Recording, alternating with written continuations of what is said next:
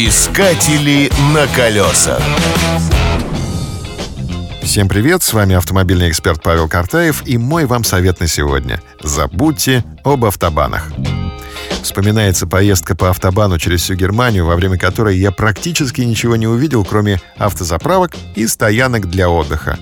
Такое бывает, когда садишься в самолет, видишь аэропорт одного города, потом облака, потом аэропорт другого города. Старт и финиш. Между ними ничего.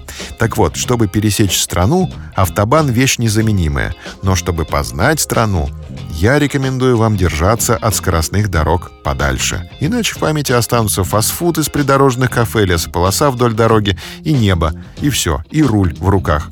Автобаны пересекают огромные городские конгломераты. Но если бы не карта GPS-навигатора, можно подумать, что дорога идет через глухой лес.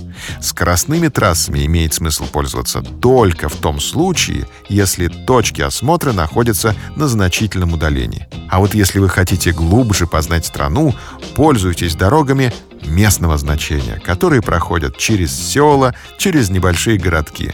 Только там можно увидеть настоящую, истинную, аутентичную Германию. Старинную, аккуратную и вкусную. Правда, там не разгонишься. Зато в любом месте можно сделать фотостоп. В деревенском кафе выпить чашку кофе со свежайшей булочкой, купить приятную безделушку, одним словом, получить истинное удовольствие. На колесах. Искатели на колесах.